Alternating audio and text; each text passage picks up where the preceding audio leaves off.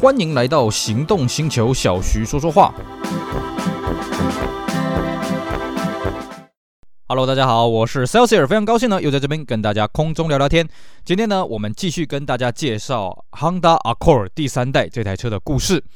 好，我们在上一集的节目呢，跟大家聊到这个三代的 Accord 啊，但是琢磨不是很多啦，因为我们花了很多的时间呢，来跟各位介绍此前的第一代跟第二代 Accord 啊，它诞生的故事，还有它在这个海外还有这个日本国内的这个销售的时机啊。可以说啊，这个第一代跟第二代的大放异彩啊，让这个第三代的这个诞生呢，啊，垫下了坚实的基础啊。当然，相对的呢，也就是立下了一个非常恐怖的一个高门槛了啊。因为你要如何去超越啊，第三三代要如何去超越这个第一代跟第二代啊所立下的这些战功呢？而不过，我们就结果论来讲，第三代的完全超越了啊，甚至我们可以说呢，嗯，第三代的 Accord 呢，他做了一个真的是很难再超越的一个目标了啊。因为第四代虽然这个各种科技啦、外形什么都有一些精进哦，可是我们这样回顾整个 Accord 生产到现在，哎，第十代、第十一代的这个经纬这样来看呢。其实真的哦，第三代还是最特立独行的一代啊。那第三代到底有什么神奇的地方呢？我们今天就进入我们这一个系列的核心，我们来跟各位好好聊聊第三代雅阁的故事啊。那么在第一代、第二代的时候呢，这个雅阁呢，它都是有这个三门掀背，还有四门的这两种版本，并且呢，从第二代开始啊，它已经在美国、俄亥俄州开始生产了啊。那在美国也是这个得奖无数啊，这个销售非常非常好啊。哦，那第三代呢，就要在这个基础上面呢继续突破，继续前进啊。那么当然了，这个当时这个汉达的开发部门呢，也有在想一个问题啊。那这样三门到底有没有留下来的必要啊？因为三门呢，一开始我们讲过啊，这个是为了这个欧洲市场啊所做的一个车型啊，看起来当然是蛮蛮流畅的，是没有错。可是呢，既然你在北美这边生产了啊，那北美的销售主力基本上也是四门轿车，而且呢，Honda Accord 这个车子是 Honda 当时的这个旗舰啊，当时还没有什么 Legend 这种鬼东西啊，所以呢，你如果呃这个旗舰车有这个三门掀背的，看起来真是怪怪的，因为这在日本车里面还算是绝无仅有的一个设计啊。不过呢，那个大家是觉得说不对，因为 Accord 的三门的 Hatchback 版本呢是它的最主要的一个来源啊，它最初只有这个车型嘛，所以呢第三代啊，那么大家最后讨论结果是我们也要保留三门的，可是呢我们要兼顾潮流，所以呢第三代的雅阁的这个三门呢，呃，搞了一个很好玩的造型了啊。呃，官方说的叫做 Arrow Deck 了啊、那其实我们这样看起来呢，它已经比较接近 Shooting Brake 了啊、那至于这个车子，诶，它到底是怎么样来的呢？这个我们等一下会跟大家讲啊、哦。好，第三代的这个 Accord，是由本田这个 R Project 这个部门负责开发的了啊、那它当然不只是单纯是要改款，而且呢，本田认为呢，这个车子要立下下一个世代 Honda 的车型的设计的一个标杆了啊、所以呢，外观呢要从头开始啊、各位可以发现啊、第一代跟第二代的外观，嗯啊，有那么一点点的关联。可是第二代跟第三代，你真的是找不到任何关联，完全找不到啊！这个第三代像是横空出世一样，砰这样跑出来。反而是第四代跟第三代呢，哎，你还看得出相当的关联啊。所以呢，这个当初呢，一开始就要讨论，好，那我们首先我们这个车格要设定多少呢？啊，那基本上就是拍板在这个四点五米乘以一点六九米的这个长宽了啊。那一点六九，那如果各位有这个研究过日本车就知道，哎，它是在日本小型车跟中小型车中间的这个规范当中啊，也就是四米七车长、一米七车宽以下的啊，它算是锁在这个一米六九的这个车宽。那轴距呢，锁在两千五百五十 mm 啊这边了啊。那基本上跟竞争对手的这个差不多。所以呢，呃，在这种前提之下，哎，他们也希望三门的版本呢，要确保行李箱的空间啊，那么又不能呢把这个这个这个后悬呐哦弄得太奇怪。所以呢，三门的版本呢，哎，它的这个轴距延长到二六零零了啊、所以呢，如此一来，这个好处是什么呢？各位你看哦，四米五的车子配上二五五零的这个轴距啊，这其实相当的长了啊、哦，所以它里面的空间呢，哎，这个宽阔视野的这个就是理所当然的了啊、那既然有一个宽阔的视野呢，哎，这个汉达的脑筋动到说，哎，那我们是不是可以再把视野弄得更宽阔啊？所以我们呢，我们把挡风玻璃加大百分之三十好了啊，看起来更开心了。可是呢，这个内装设计的很开心呐，啊，内部设计的很开心呐。可是很快呢，这个内装这边就发生一个新的问题，就是什么？好啊，你挡风玻璃增加百分之三十的面积嘛，对不对？啊，那你的冷气就不够用了哦。所以呢，嗯，它这个冷气也经过大幅的强化了啊。那很快呢，又遭到另外一个灾难的是什么呢？嘿，它的冷气压缩机。你今天要提升冷气的效率，是不是压缩机就要加大？可是呢，它的这个引擎室呢，没办法放加大的这个压缩机啊，哦，为什么呢？各位你再看哦，我们刚刚讲的都是它这个车内的部分嘛。三代 Accord 它的外外观啊，哦，在车头最大的特色是什么？它的合眼式头灯，而且呢，基于它合眼式头灯，所以它车头非常的扁。那这么扁的车头，它引擎室的空间就被压缩的很离谱啊！所以呢，光是这个冷气压缩机啊，三代 Accord 它就搞了一个这个真的是绝无仅有的东西，叫做八卦型的压缩机啊！哦，这个造型我真的很难去很难去描述了啊！各位有兴趣可以自己上网去找照片，真的非常的特别，而且呢，特别到什么呢？诶，特别到外面基本上你也找不到材料。所以呢，这时至今日啊，如果你是开这个三代 Accord 呢，还还压缩机，你就自己多备几个啊，坏掉就想办法去修，把它修到好为止，你就别想去调到什么新品了啊！这个是是比较头痛的。部分，那另外一个了啊，除了压缩机这个摆成八卦形以外呢，整个引擎室的开发呢，也是一场灾难啊，因为它为了要这个车车子够低扁、够流畅，所以很多本来在第二代、第一代很理所当然的设计呢，在这一代呢，通通都要砍砍掉重练了啊。尤其那个时候，Honda 啦又推出了一个概念叫做 MM 啊，就是最小的车子的 size 啊，最大的这个乘坐空间了啊，所以呢，它必须在 Accord 这边也要贯彻这个理念，把机械啊这个最小缩到最小，把乘用的空间呢释放出最大了啊，所以呢，它的这个第三代雅阁的这个车头啊，比前一代还要扁四点五公分了啊。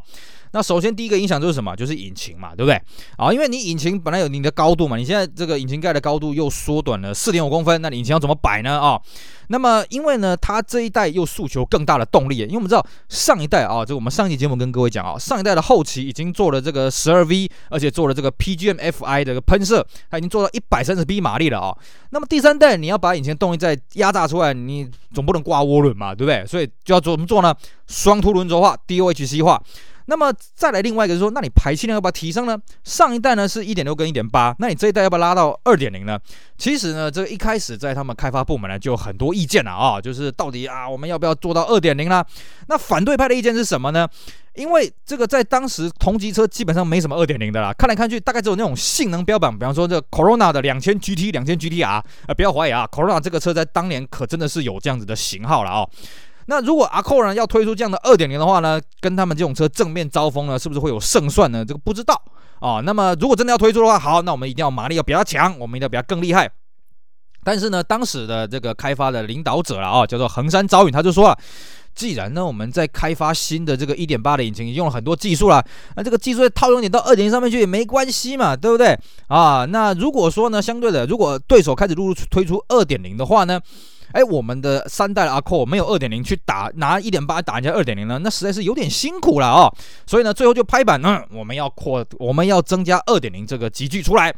那好了，呃，这个拍板定案之后要搞二点零呢，哎，那这个回头就。遇到一个问题啊，那你引擎要放大嘛，对不对？那你可是你引擎室空间又变小了，怎么办呢？还有一个是什么？你会增加重量啊，哦，那针对增加重量的这个 Honda 真的是一个这个造车的狂热者啊，哦，他怎么搞呢？很简单，我们把这个这个原本当年的啊，当时都是这个铁铸的这个引擎本体啊，我们改成铝铸了啊，很多地方都改成铝那个铝合金化，这在当时世界上算是大家也看得傻眼了，哇，你 Honda 敢这样子做？第一个呢，它成本很高了啊。第二个呢，它的技术的瓶颈也很多啊，哦，那么再来呢，呃，这个它采用了新世代的这个电喷的这个 PGM FI 技术了啊，哦，那它有两个八位元的电脑，那我们听起来是八位元，天哪！现在我们的引擎电脑里面有几个位元，我们都已经没有在标榜了啊，哦，当年有八位元已经是不得了的事情了啊，哦。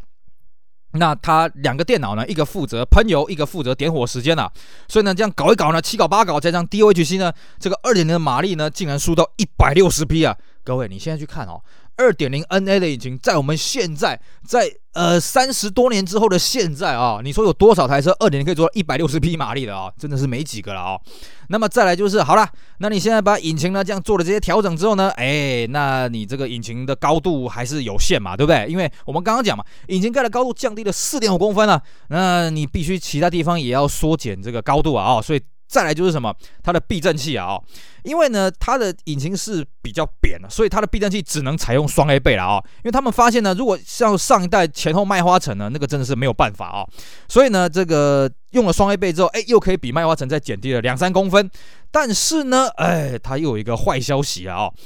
因为呢，这个车子它采用了双 A 倍哦，所以。它的这个横向的空间又占的比这个麦花臣来的多啊哦，那占的多了一点呢，哎呀，虽然你的这个这个低扁的结构是够的，可是你的宽度又不大够。那再来一个是说，你的引擎室缩的比较低扁哦，你车身的刚性，你的板材也要跟着做一个调整，因为你板材要缩减嘛。那你的刚性要怎么办呢？那你要强化刚性呢？哎，那又增加重量。啊，那增加重量、强化刚性啊，就是增加这些板材啊，你以后影响到引擎室的空间哈，所以这两个拉来拉去啊，我再简单讲，就是说，它为了要把车头给压扁，所以呢，引擎室啊，呃，要跟着压缩，那么这个刚性车身的刚性也会跟着压缩，可是呢，可能刚性压缩太多呢，车身的刚性不足，那车子又没办法设计。那你如果增加刚性呢，那引擎室空间又进一步的压缩啊，所以这边拉扯来拉扯去，拉扯来拉扯去了啊。那至于在外观的设计的视觉上面呢，一开始啊，这个外观的这个设计师啊，真的是发疯了啊！一开始它的草图上面呢，外观只有一三零零啊，就是整个车高只有一米三而已啊。这个很快就发现这个不行啊，因为这个空间不足啊，这个内部的空间不足啊，尤其是后座啊。最后呢，就把这个车高呢抬升了一点，变成一三五五了啊。而且呢，他们也真的很厉害啊，他们透过这个行李箱的一个改良的设计呢，行李箱的这个容量还比上一代多了五十公升了。哦，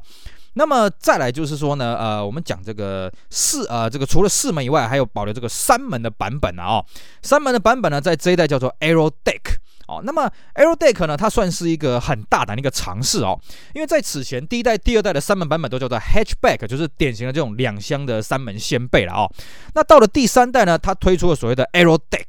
Aero Deck 呢，它其实啊，哦，讲白了，很像我们现在讲的这个 Shooting break 了啊，哦。那它的这个概念呢，是结合了什么呢？它希望后座空间要够，行李箱空间要够，而且要维持宽阔的版本，还有它要。保留一个很长的一个车顶的这个概念的设计了啊、所以呢，他是希望说这样的设计出来之后，不管是老年人或者年轻人都觉得哦，这个车很帅，而且呢还有合眼式头灯啊，所以一个运动化的一个线条看起来非常的流畅了啊、那尤其是如果说这些年轻人要搭配这个冲浪板啊、滑雪板呢，就非常的合适啊。于是呢，搞出了这么样的一个很奇特的一个 Aero Deck 一个车型啊。我们不得不说了，在 Shooting Break 里面哈、哦，有这么帅气的车子，嗯、呃，可能 Aero Deck 还是。头一遭了啊！我会想到另外一个类似的东西，大概是 Volvo 的四八零啊。可是四八零它就是三门掀背了啊，它是比较小的一个车子了啊。Aero Deck 这种车型的 Shooting Break，嗯，在当时和到现在呢，我看应该是绝无仅有的啊，真的是相当的有意思啊。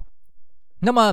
除此之外呢，我们刚刚讲的这个车头呢压扁了啊，所以呢，它车头也只能采用合眼式头灯啊，它没办法采用固定式的头灯了啊。那合眼式头灯呢，当然它还有个好处，就是它在没有开启的时候呢，可以减低了风阻，所以它这个车子在没开头灯的时候，风阻进化到零点三二了啊，比起上代是零点三六，小改之后是零点三五啊，又进化了相当的多。可是呢，又又一个新的问题了，你采用合眼式头灯呢，那你车头又这么低扁，所以基本上三代 Accord 它是没有水箱罩的啊。它是没有水箱罩中网可言的啊、哦，所以你引擎的散热怎么怎么又又又又遇到一个新的问题了啊、那再来就是因为你车头很低扁，所以呢你的视觉会看起来这个车头非常的小。那为了要平衡这个视觉呢，所以三代 Accord 呢在前叶子板一样开了这个正圆形的这个轮拱了啊、哦，Wheel Arch。那这个算是也跟第一代、第二代这造型做了一个呼应，也让人家看起来呢，哎，这个车头比较没有那么的这个飘了啊、比较没有那么的细小啊、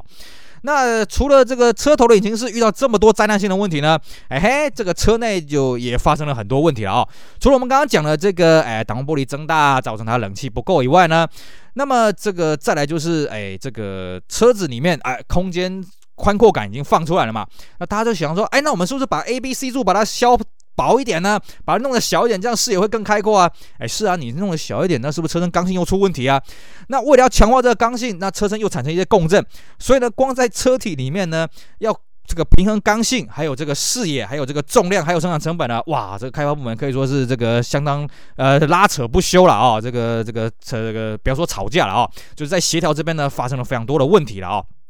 那么还有就是它的仪表板哦，因为你车身压扁嘛，那么你的挡风玻璃又增大三十百分之三十的面积，所以呢，你的指针的辨识度呢也有问题啊，因为你的中控台仪表板要做的比较小一点嘛，比较下一点了哦，所以呢，最后呢采取了三环表了哦，但是呢，把方向盘的直径缩小了一公分，这样子呢可以让这个视野再放出来一些，而且呢又是不会挡住这个三环表的辨识了哦。那么另外一个是说，在这一代它也推出了所谓的液晶化的这个指针了啊，那当时。只是这个日本的流行嘛啊，只是为了辨识度的关系啊，在白天的时候它的底色是白的，到晚上的时候是蓝白相间啊，避免视觉疲劳啊哦。那么这个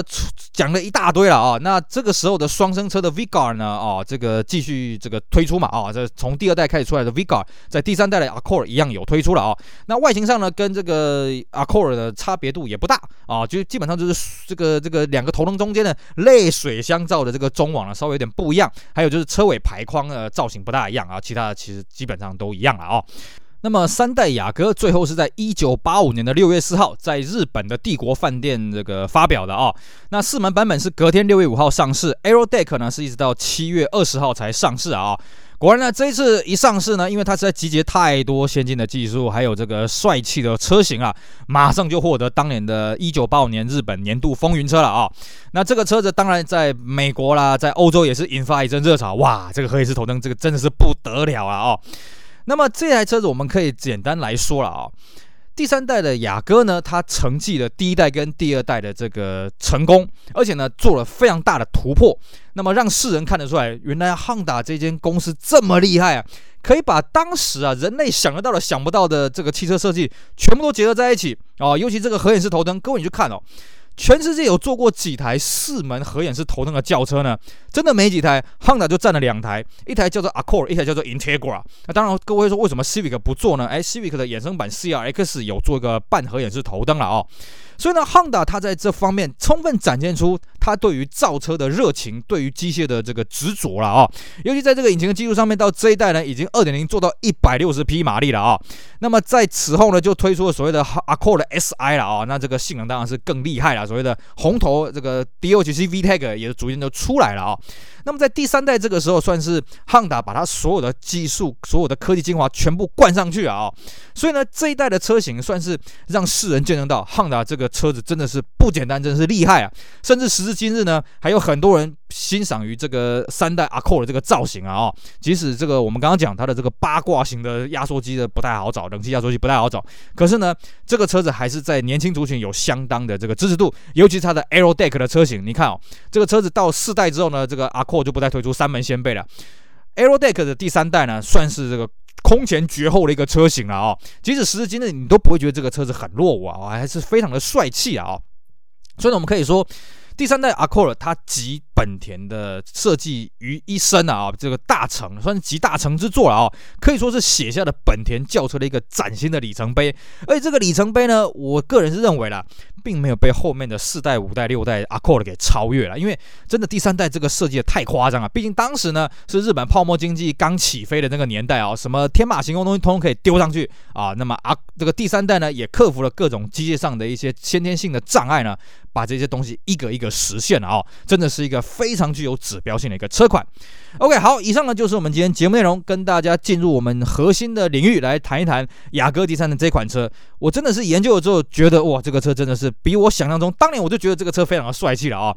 经过这一段时间好好的研究，发现哇，这个车真的是厉害啊，真的是佩服佩服啊！这个车子呢有朝一日呢，真的是要弄一台来好好来研究一下，当年这本田这些技术狂热者到底是搞出一个什么样的车子啊？真是令人这个五体投地啊！好，以上呢非常感谢各位收听，也希望大家会喜欢我们今天节目，当然也希望大家继续支持我们其他精彩的音频内容。我是 Celsius，我们下回再聊喽，拜拜。